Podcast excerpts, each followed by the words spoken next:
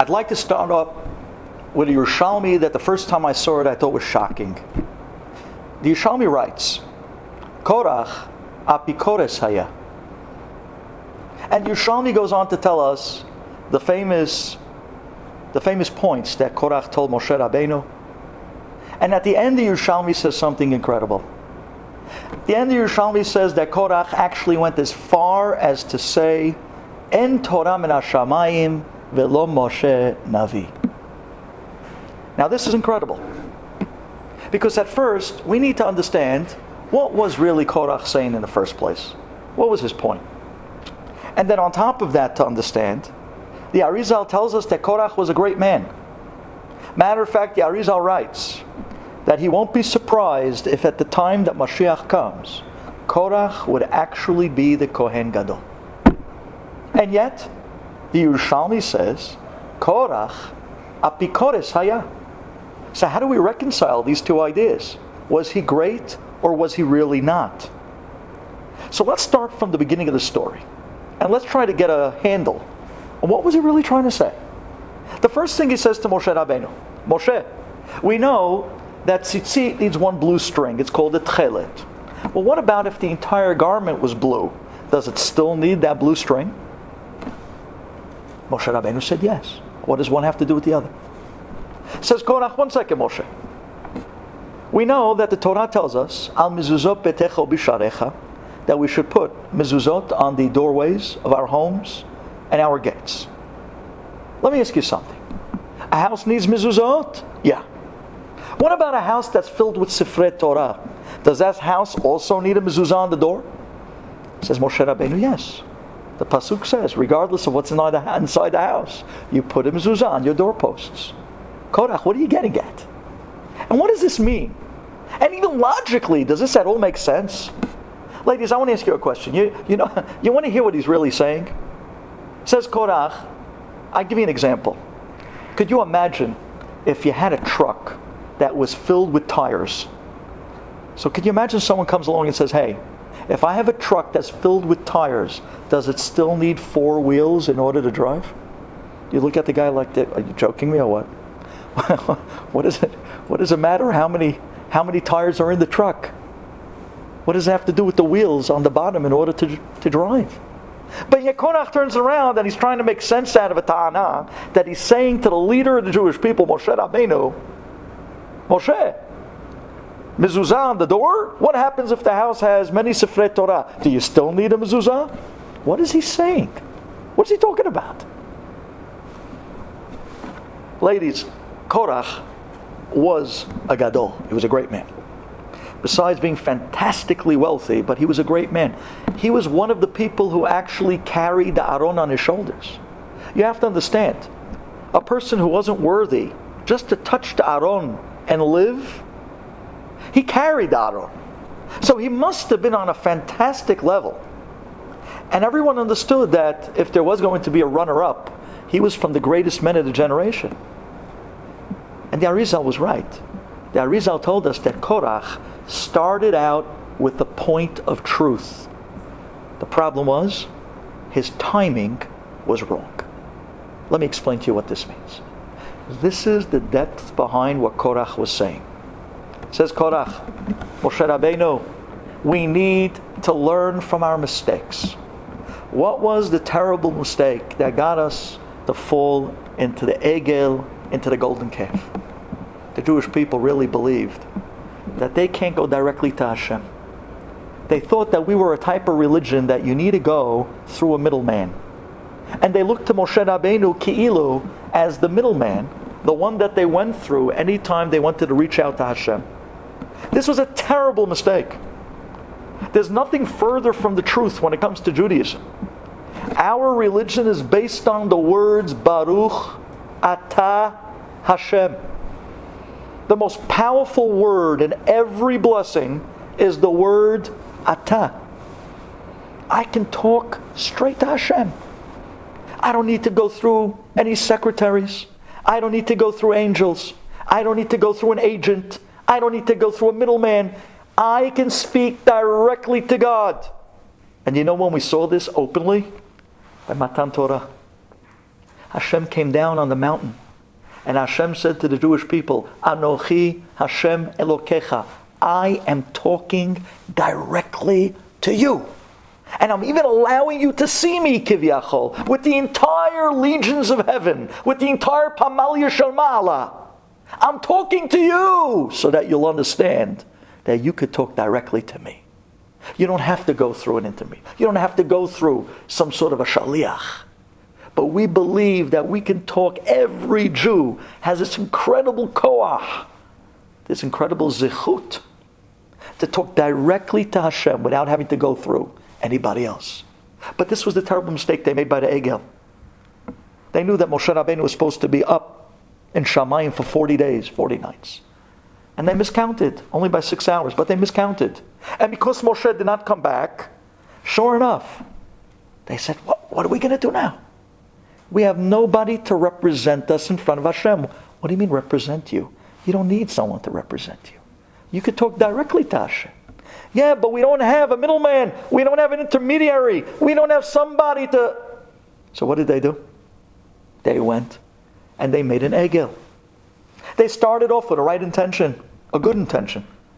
They started off thinking that they're going to make a new middleman between them and Hashem because now Moshe is gone. They started with the egel on a thought that it represent the Jewish people, and later on it went really south, went really bad. It turned into avodah zara. Says Korach to Moshe, Moshe, didn't we learn from this mistake? Didn't we understand that every Jew has the power to go straight and pray to Hashem direct? We don't need leaders. We're all leaders. That's the words of Korach. Kulam kidoshim. We're all leaders. We're all equal. We all can talk to Hashem direct. We're not a religion that needs to go through somebody in the middle. We don't need anymore a leadership like yours. And therefore, we all have the rights to the Kehuna and the Kohen Gadol. And now, if you understand this idea of what Korach was trying to get to in a deeper understanding, you'll get a little bit to make rhyme and reason for those incredible but yet weird mashalim that he was saying. He turns to Moshe Rabbeinu, tzitzit that has techelet. What he was saying was that that blue string is the leader. So he turns around Korach and says, Why would you need that blue string if the whole beged is blue? Meaning, if everybody are leaders, we don't need another blue string. The same thing with the Sifrei Torah. The door needs a mezuzah, yes? The mezuzah there in the mashal is the leader. But what happens if the whole house is filled with Sifrei Torah? Do we need another mezuzah? Do we need another leader? We're all leaders. We're all Sifrei Torah. We're all connected. We all connect directly to Hashem. And if that's the case, says Korach, Kulam Kidoshim umadua titnaseu b'kahal Why are you now a step above the rest of us? You could speak to Hashem the way we all can speak to Hashem. And you know what? The Arizal writes that there is a nikuda of truth that Korach actually did have. Because he's right on the point that every single Jew can talk directly to Hashem with an incredible emphasis, with a tremendous power and koach. And our tefillot can go directly to kisei kavod. We don't need anybody in, in the middle. We don't need any help. We just need a heart and a few tears and a good tefillah, and we could rip open the heavens. Every single Jew, every one. And if this is the case, then where did Korach go wrong?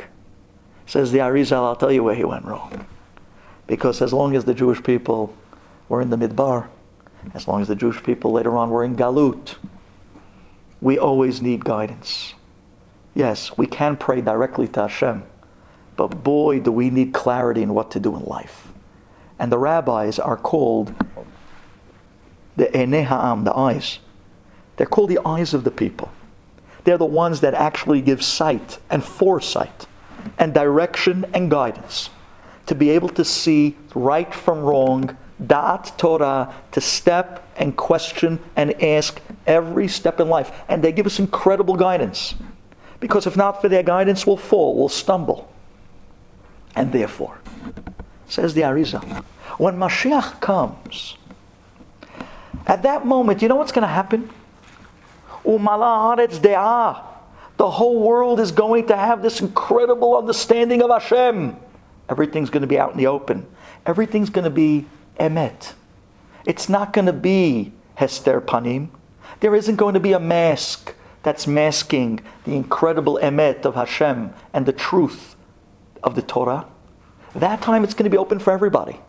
It's like, for instance, on Har Sinai, when Hashem came down to the mountain and said, Anochi Hashem Elokecha, did Moshe have to step out and say, by the way, people, you know who that is?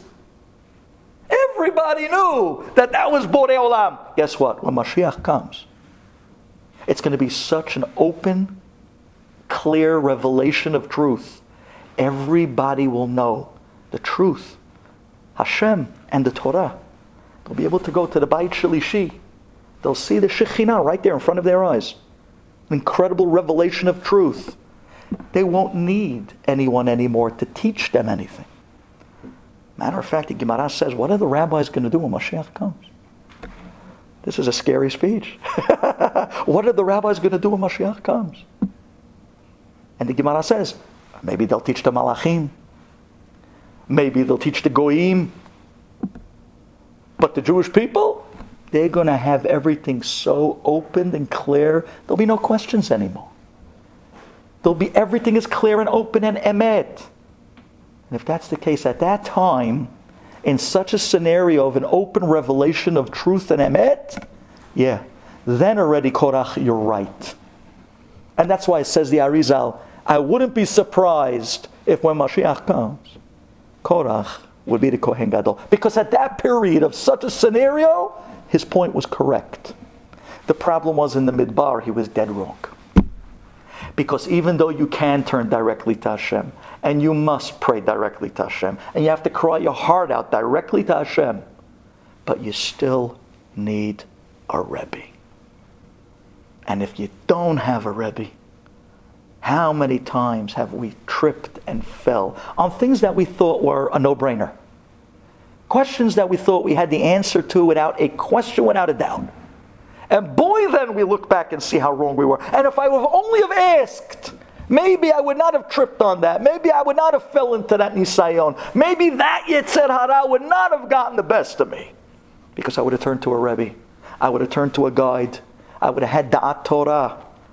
The eyes of the people. And this, says Moshe Rabbeinu Korach, for this you're wrong. We need to ask our Rabbanim on every step of the way. And therefore, says Moshe Rabbeinu, Lo milibi.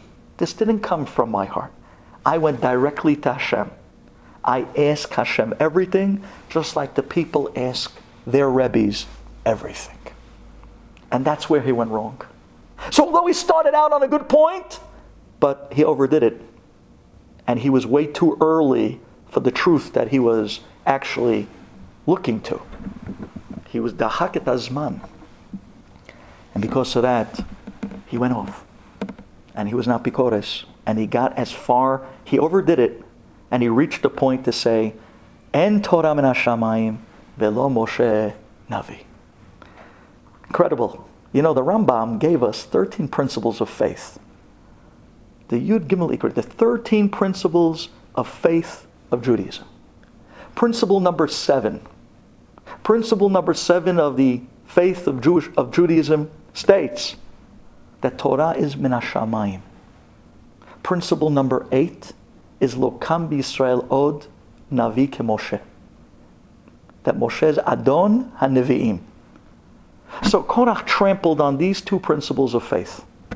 He trampled and violated the principle that Torah is from Shamayim. He said at the end, it's not chas v'shalom. And he violated the other point, the next principle, and that was that Moshe is the Navi of Klal Yisrael. And you want to hear something amazing, says the Brisker. Says the Brisker. If you take a look at that famous Gemara Baba Batra, the Gemara talks about Rabba Bar Chana. Rabba Bar Chana had these amazing adventures. And one such adventure, the Gemara highlights, that he met once Hahu Taye. Taye is an Arab like a Bedouin. Those Arabs that they kind of travel the deserts. A nomad, a Bedouin. So Rabbi Bar Chana meets this Bedouin, and the Bedouin says to him, Are you a Jew? And he said, Yes. He says, Come, I want to take you to a portion someplace deep into the desert. I want to prove to you that your Judaism is correct. Now, Rabbi Bar Chana doesn't need proof that Judaism is correct. I want to just tell you a little side intro of who Rabbi Bar Chana is. The Gemara Nida talks about this incredible machloket that Hashem and Shamayim had with Pamalia Shalmala, with Bedin Shalmala. They had a machloket in a certain halacha. And the machloket was so fierce that Hashem said to the legions in heaven, let's go down to earth and let's go ask Rabbi Bar Chana to give us his psak, to give us his decision. Who's right? Could you imagine that? Can you imagine one day Rabbi Bar Chana is home in the house and there's a knock on the door? Who is it? Right?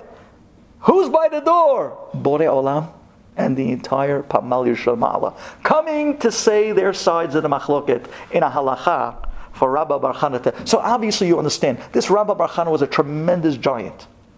And here was an opportunity for a Kiddush Hashem.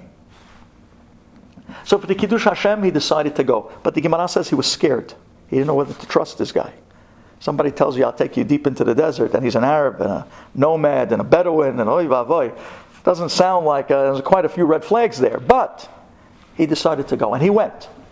And the Gemara says this Bedouin took him all the way out deep into the desert, and then he stops and he pulls out his sword. Oh boy. Rabbi Bar Chana really got scared. Could you imagine? Probably thought to himself, this is a good time to say Shema Israel. But then the Arab took off his turban, unwrapped his turban from his head, and he wrapped the material around the edge of the sword. And then he turned to the rabbi and he said, Rabbi, watch this. I'm going to soak the material in water. So it's going to be completely waterlogged. Rabbi, what type of fire would it take to get material completely waterlogged soaked to actually burn up and singe in only a second or two? Rabbi Chana says you have to have a supernatural fire to do that in a second or two. I mean, it's soaking in water. He took the sword with the silk cloth at the end and he shoved and stuck the sword into the sand. He pulls it out and he shows Rabbi Khan at the end the material was completely burnt to a crisp in a second. Rabbi Chana said, What is that? The Taya says, Come, put your ear to the floor, to the sand. I want you to listen and tell me what you hear. And he puts his ear to the floor and this he starts to listen. And he hears the voices and the screaming of Korach and Adato. And the screaming, says the Gemara, Moshe emet v'torato emet. Says the Brisker Rav, you know why they say those two things? Because we already said that those were the two principles of faith that they violated. Korach said, like Yerushalmi says, Lo Torah min hashamayim velo Moshe Navi. So what is his Gehinam? For him to scream what? Moshe Emet. One.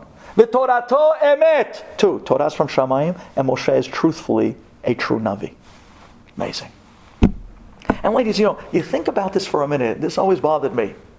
Anyone who learned a little of the sugya of Rabbi Shimon Bar Yochai on Lamed Gimel, Amud Bet and Shabbat, how when Rabbi Shimon Bar Yochai came out of the cave after 12 years, and he saw somebody that was working, not learning Torah, and he got very upset, and he looked at him, and he started to burn him up, and he started to burn up the fields, and a bat kol, a voice comes out from heaven and says.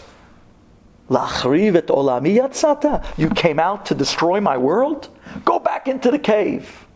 Rabbi Shimon Bar Yochai goes back into the cave, and how long was he there for? Another year. And the Ben Yehoyada, many write, you know why he was there for another 12 months? Because the maximum sentence in Gehenna is 12 months. So now, let me get this clear. If the maximum sentence in Gehenna is 12 months, how in the world is Korach and his people still in Gehenna, screaming, Moshe emet v'torato emet, 2,000 years later after it happened, when Rabbi Bar Chana put his ear to the ground? Now, I know you're going to tell me that our time system here on earth is not the same time system in Shamayim. One day in Shamayim is like a thousand years on earth. Okay, that could be. Uh, that cheshbon, until we know it, we'll never know. So that's a tough one to really to measure. But I believe that there's something deeper here. even if 12 months is 12 months. It makes sense. Because every single year, when Hashem on Rosh Hashanah makes judgment, he has two books opened in front of him. What is the famous words of the tefillah that we say every year? Sifrei Chaim umetim nimtahim lefanecha. The book of life and the book of death is open in front of you. Now, we always thought that simply to mean that there's the book of life and the book of death, and depending which book you're inscribed and written into, is what's going to be your lot for that year. But the rabbis don't explain it that way. The rabbis explain that Hashem opens up the book of life to judge the people that are alive for the coming year, and He opened the book of death to judge the people that already died for the coming year. Now, they already died. What in the world is there to judge them for the coming year? And the answer is that you're not just judged on your deeds, you are also judged on your influence. And this is a powerful idea. Meaning, when a person comes up to Shamayim, and that person, I give you an example, he built a yeshiva. So they give him credit for building a yeshiva, whatever that is in Shamayim, which is probably unbelievable castles and castles of reward. But wait, the next year, new guys come to the yeshiva. And then the year after that, new guys come to the yeshiva. So the influence that came out from the great thing that this guy did still continues to live on and on and on. And that is still his lot, His reward. So every year Hashem has to look and see not just what the living did, but what is the influence that was left behind by those that already passed away this past year? Because if they brought a continuous good influence into the world, they are ra'ui to get something the coming year for that. And chas v'shalom, in the way of Korach, the opposite is true. If someone does a sin, not only do they get a punishment in Shamayim for that sin that they did. But if that sin had a negative influence on other people, then that negative influence continues to go down and down from generation to generation, and the guy who caused it continues to get beat for it. Because just like the good side, you continue to get what we would call, in real estate terms, passive income and reward for what you put into play, so too, and the opposite is true on the negative side. Korach was the first to inject a certain poison into the people that lo aleinu v'lo alechem, it hurts to say, is still around till today. And that is, ha, I know as much as the rabbi does. Yeah, let him come in, let him give his shi'ur. But that's it. Rabbi, don't tell me what to do. Do me a favor. How many times we hear these conversations at home? There's always an uncle who knows better than every rabbi that ever lived. He's going to tell you how to date. He's going to tell you how to get dressed. He's going to tell you what the rabbis. He's live. What does a rabbi know about dating? He knows the Gemara. What does a rabbi know about schools, yeshivot? He knows the Gemara. What a foolishness. Who started this negative influence? This came from Korach. The ability to question the Rabbanim, to question leadership. Kulam Kedoshim. We know we're all the same, Rabbi. You pray, I pray. We all go to the same God. We're all equal. Don't think you're any better than us. What do you know? And it's amazing to me it's amazing to me. I watched this over the years. You have people that never stepped foot in a yeshiva, that never learned. People that their professions are they're doctors, they're lawyers, but Torah was never their profession. And somehow or other, they profess to be just as knowledgeable as every rabbi out there in every area of hashkafa, Torah, da'at Torah, and halacha. Not just equal, they know better. And I laugh sometimes. I look at the guy and I say, I don't understand. I would never, ever walk into your hospital and tell you how to do surgery on your patient. That's your specialty. You went for years to school on that. I went to yeshiva for 30 years and I spent 18 hours of learning a day. And you're coming and telling that your expertise qualifies you to give an opinion over the rabbi? You how foolish you sound? And they really believe it. Who put this poison into play? Who started this avalanche of such a terrible poison that we have no problem demeaning, backstabbing, and talking against rabbinical leadership? Who started this? Korach. And because of that, the negative influence, as long as it's still around, that's as long as he's going to be in the uh, kele screaming, Moshe emet, etorato emet. And that's why it's not a wonder how, thousands of years later, he keeps being put back in again and again and again. Because every time some Jew opens up his mouth to another rabbi, we look back at the author and they put him in for another day and another day and another day. We have to be so careful around Talmidei Chachamim and especially around the honor of Torah. God, chas v'shalom, chas v'shalom, to speak about Talmidei Chachamim, chas v'shalom, to speak and, and, and come off with certain chutzpah. This is something that's rampant. And this is something that we were hoping that Korach v'adato would be able to bring an end to. Because that's what their end was all about. And take a look.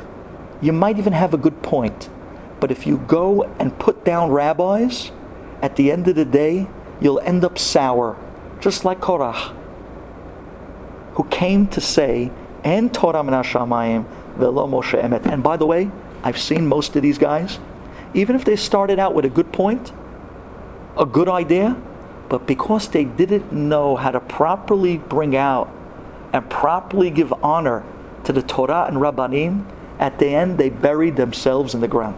Every one of them. Every one of them. And if you haven't seen this recently in the story in London, you see it many times here in Brooklyn. At the end, the truth comes out. Ay, ay, ay. So, I tell you the truth.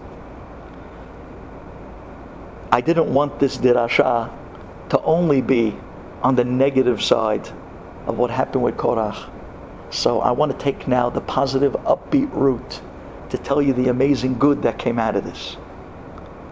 There's a great speaker here in Brooklyn who once got up and said that anytime he wants the people in his congregation to listen closely to what he's about to say, he always opens up with the opening line Rabotai, I found an amazing segula to become rich. And he says, all of a sudden, the whole room leans in about three inches. Tell us, Rabbi. Rabbi, share it with us. Tell us, what is it? The minute you have a segula for wealth, oh, Baruch Baruch Shemo, Amen. Then, then everybody loves the rabbi. But ladies, you want to hear something amazing? I have an amazing segula and secret for wealth.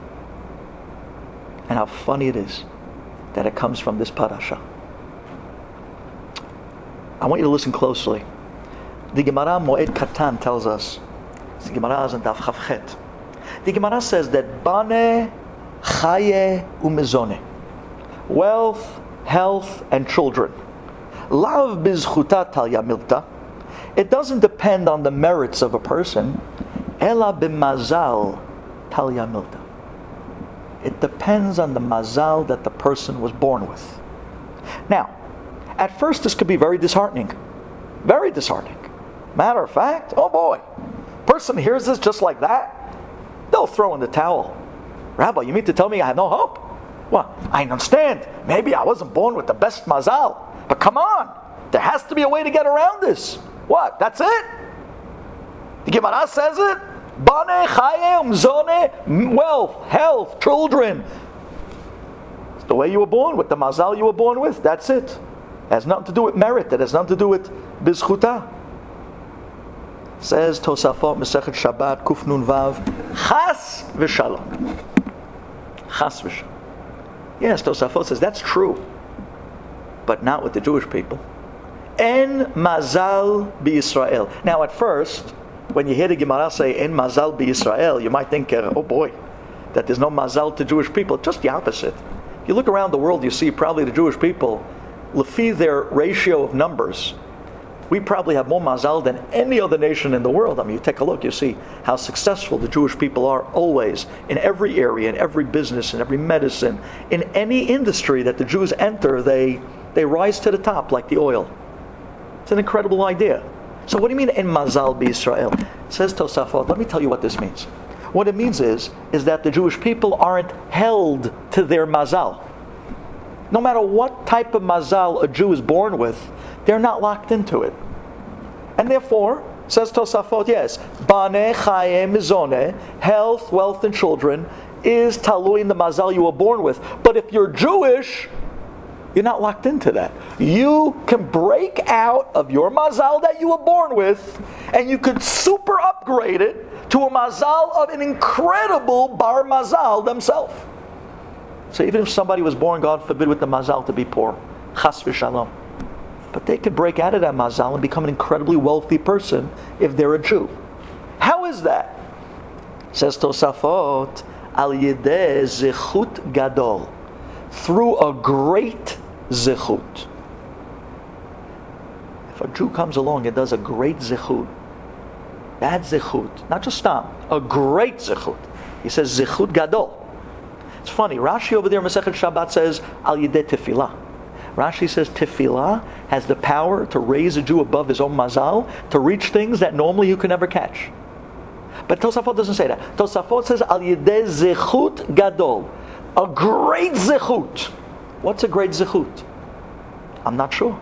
This past Shabbat I was by my in-laws, and I saw a pamphlet on the table from Kupat Ha'ir, and it said over there that they're marrying 27 yitomim and yitomot in Israel that have no one to marry them no money to marry them.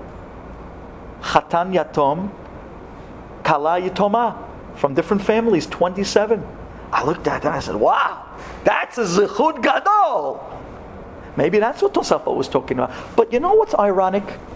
He doesn't tell us what the Zechut Gadol is. All he says, Tosafot, you want to break out of your mazal? Lucky you're Jewish, you can. How? al yedeh zechut gadol, a great zechut, but he doesn't tell us what it is. Comes along the Chatam Sofer, and the Chatam Sofer says, I got it. I got it. I know exactly what the zechut gadol of Tosafot is. I know what he meant. Says the Chatam Sofer, in life, you're going to meet many different people. Any person in life you meet, they have their boundaries. They draw a line at a certain point. Everyone has that line that they draw that they won't go past. You know, a lot of times you'll meet people, they'll go along with certain things, they'll behave, they'll behave in a certain way up until a certain point. But then everyone has that line that they draw that they say, you know what? Ad kan. And it's funny, depending on which people you look at, is depending on where they draw that line. Some people, They'll be good, they'll be nice, they'll be wow, they'll be great, they'll be. The minute you touch their pride, whoa, that's where they draw the line. They draw the line by the kavod. You touch my kavod? Oh boy. Tipol alechem emata They draw the line and they come out with cannons. There are some people that they draw the line when it comes to their money. They'll be good dandy and they'll be your best friend in shul. Oh boy, they'll be the greatest, nicest, sweetest guy. But then the minute you try to do a deal with them, the minute that a few dollars are on the table, or maybe it's two neighbors, the nicest neighbors in the world, and then all of a sudden money comes up in some which way, all of a sudden it's like Dr. Jekyll and Mr. Hyde. And you see this guy that in shul he's the nicest, sweetest, chavod, chavod, chavod. The minute he walks outside and goes to Manhattan, what happened to the guy? He became a. Woo-hoo. That's where he draws his line. When it comes to my money, that's where I draw the line. Some people kavod, some people money, some people, everyone has their thing. Says a Chatam Sofer. You know what David HaMelech says? You know what's the sign of a great person? A person that draws the line not by the money, not by the kavod. Hasam givulech shalom. A person that their line that they draw, the line that they'll never pass, the line that they say, Ad kan. That by them is the line of shalom. Someone who draws their line when it comes up to hurting a situation of shalom, where the line that they draw is shalom, where they'll go along and they'll behave and they'll act and everything.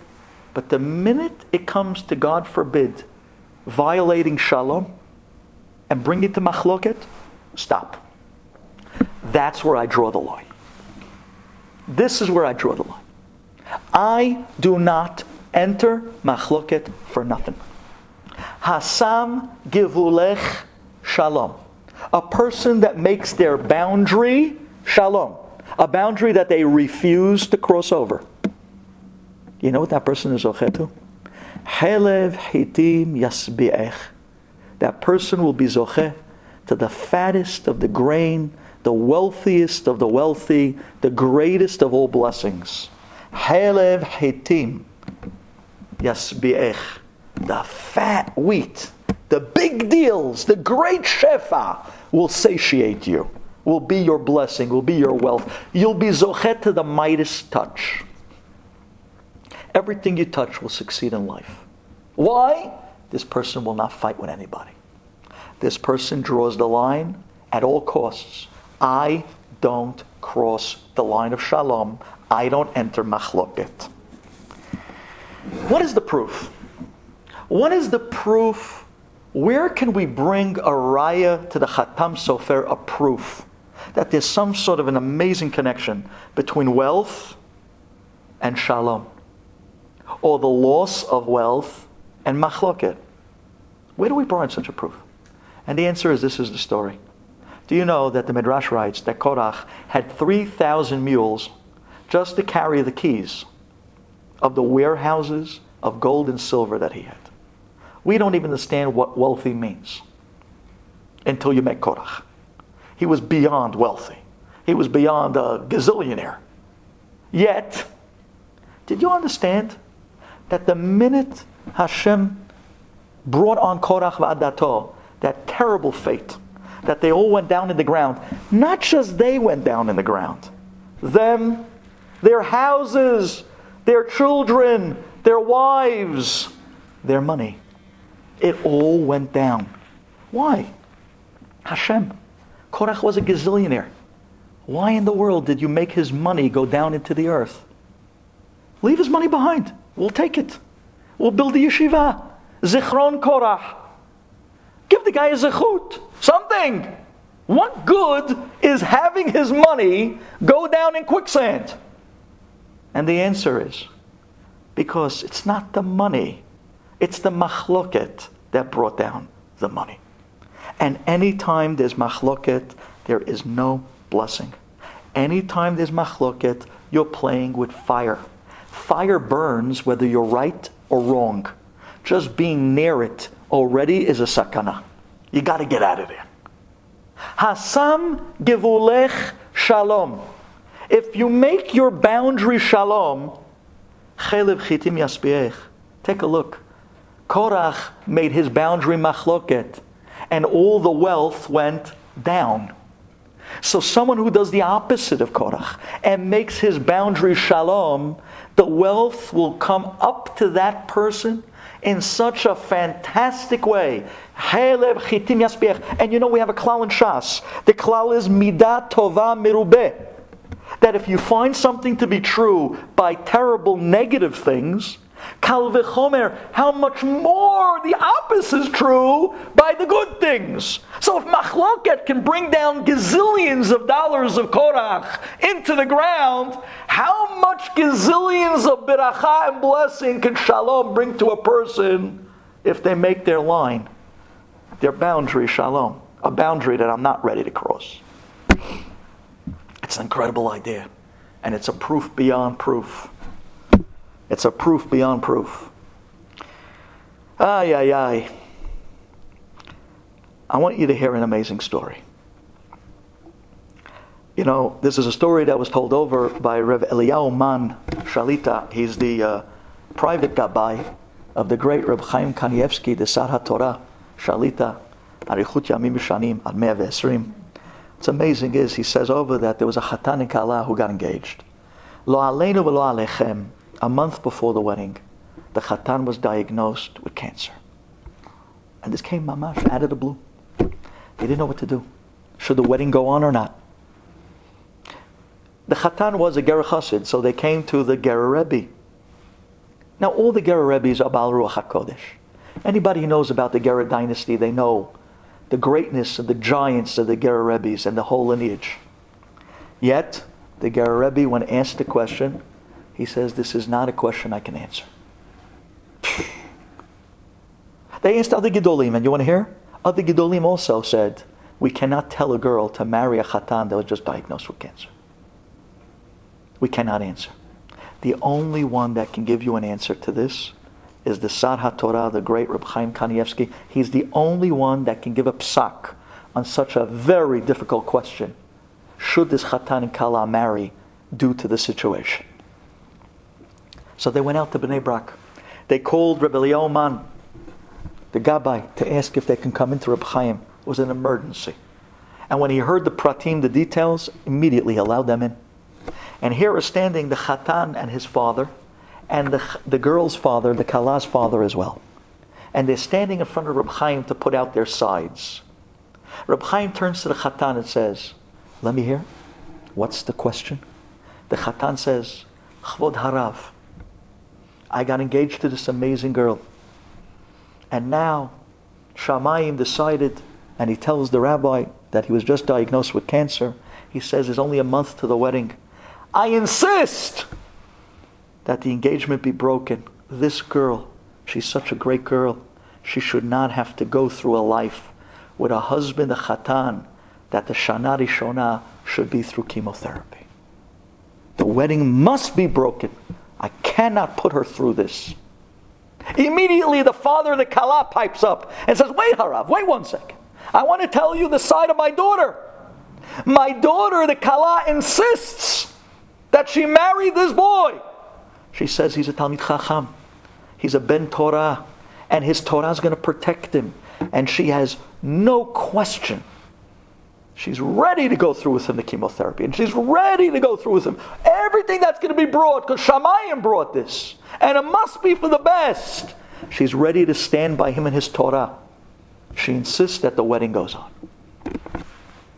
Rabbi Chaim looks at these two. He looks at the Hatan, who took the side of the Kala, and he looks at the father of the Kala, saying over the Kala's side, taking, taking the side of the Hatan.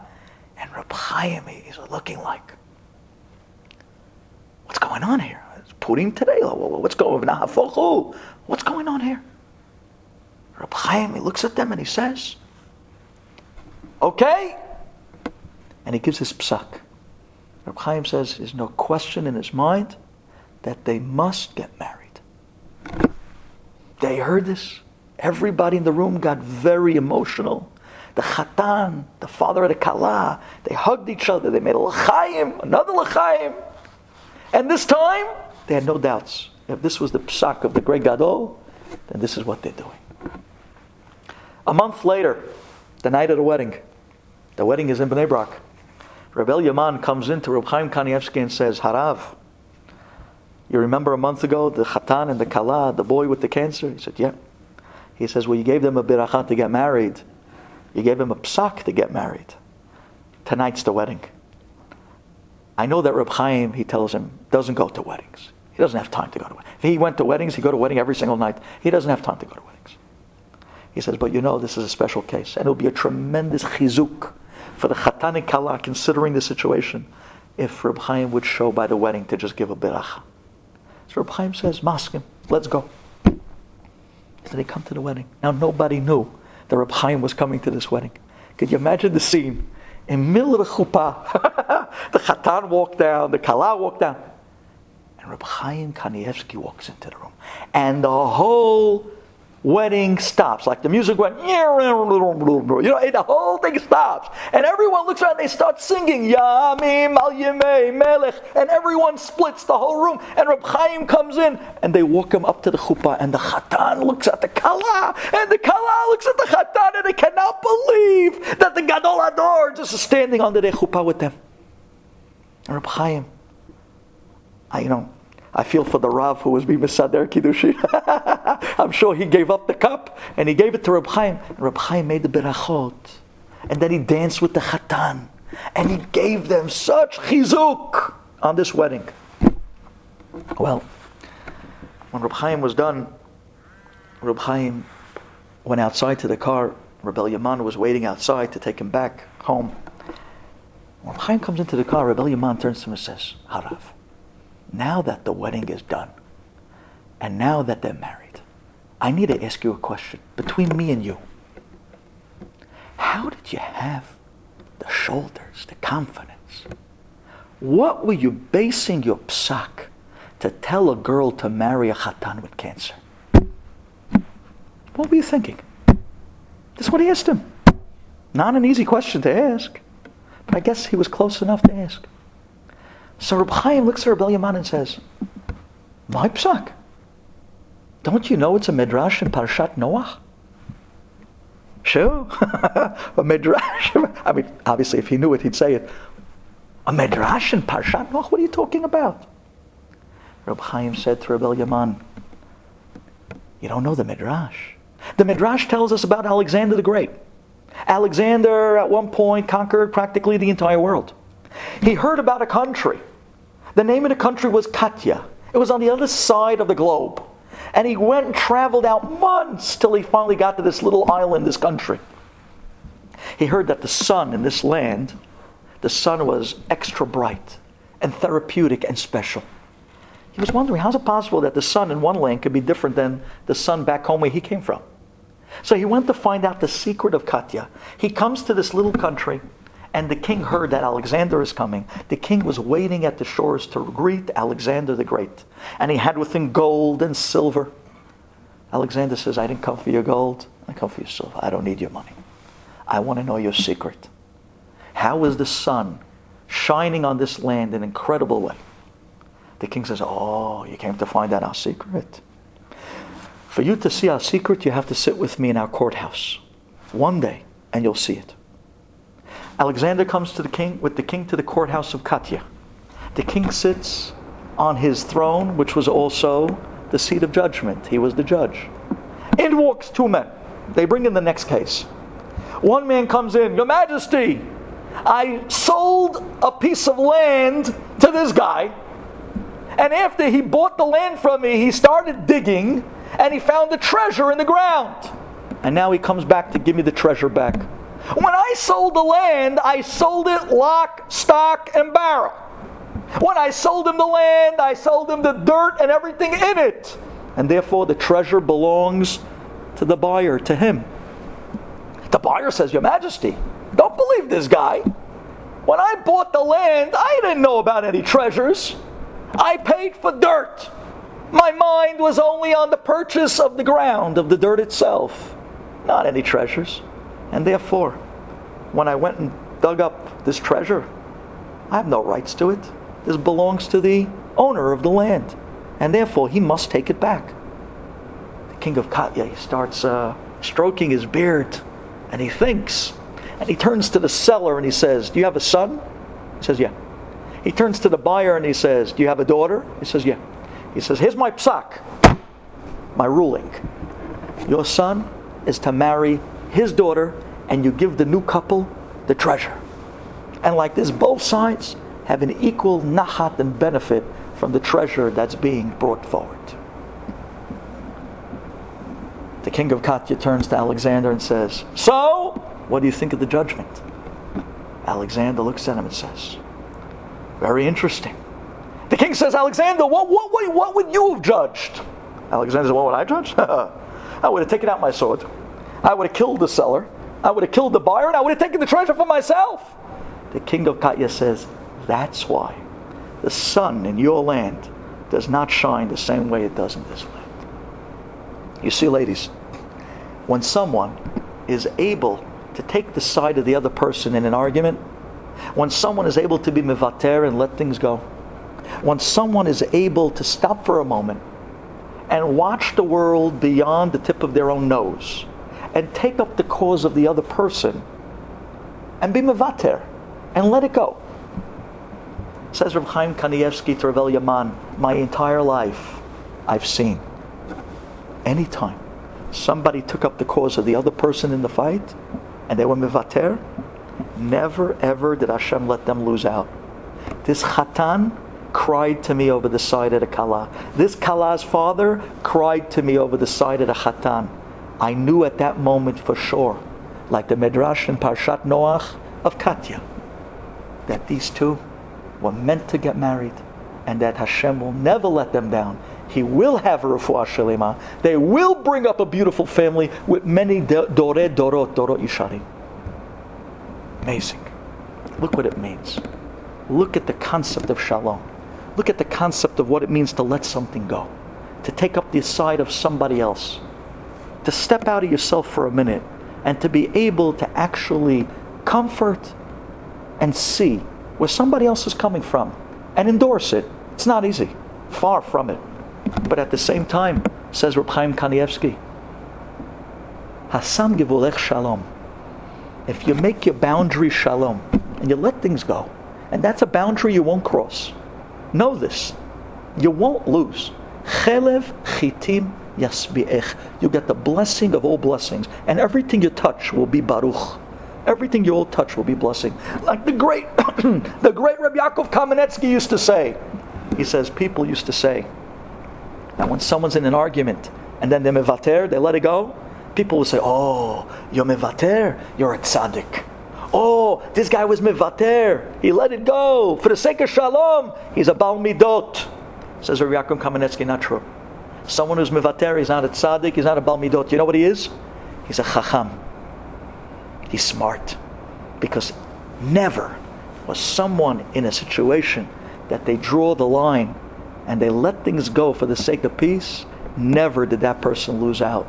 We should be zocheh to the great blessing, Hasam givulech shalom, chelev chitim yaspiech, to look up to the Rabbanim, to look up to Da'at Torah, and to remember the blessing of Klal Yisrael is the greatest blessing of shalom. Thank you for listening.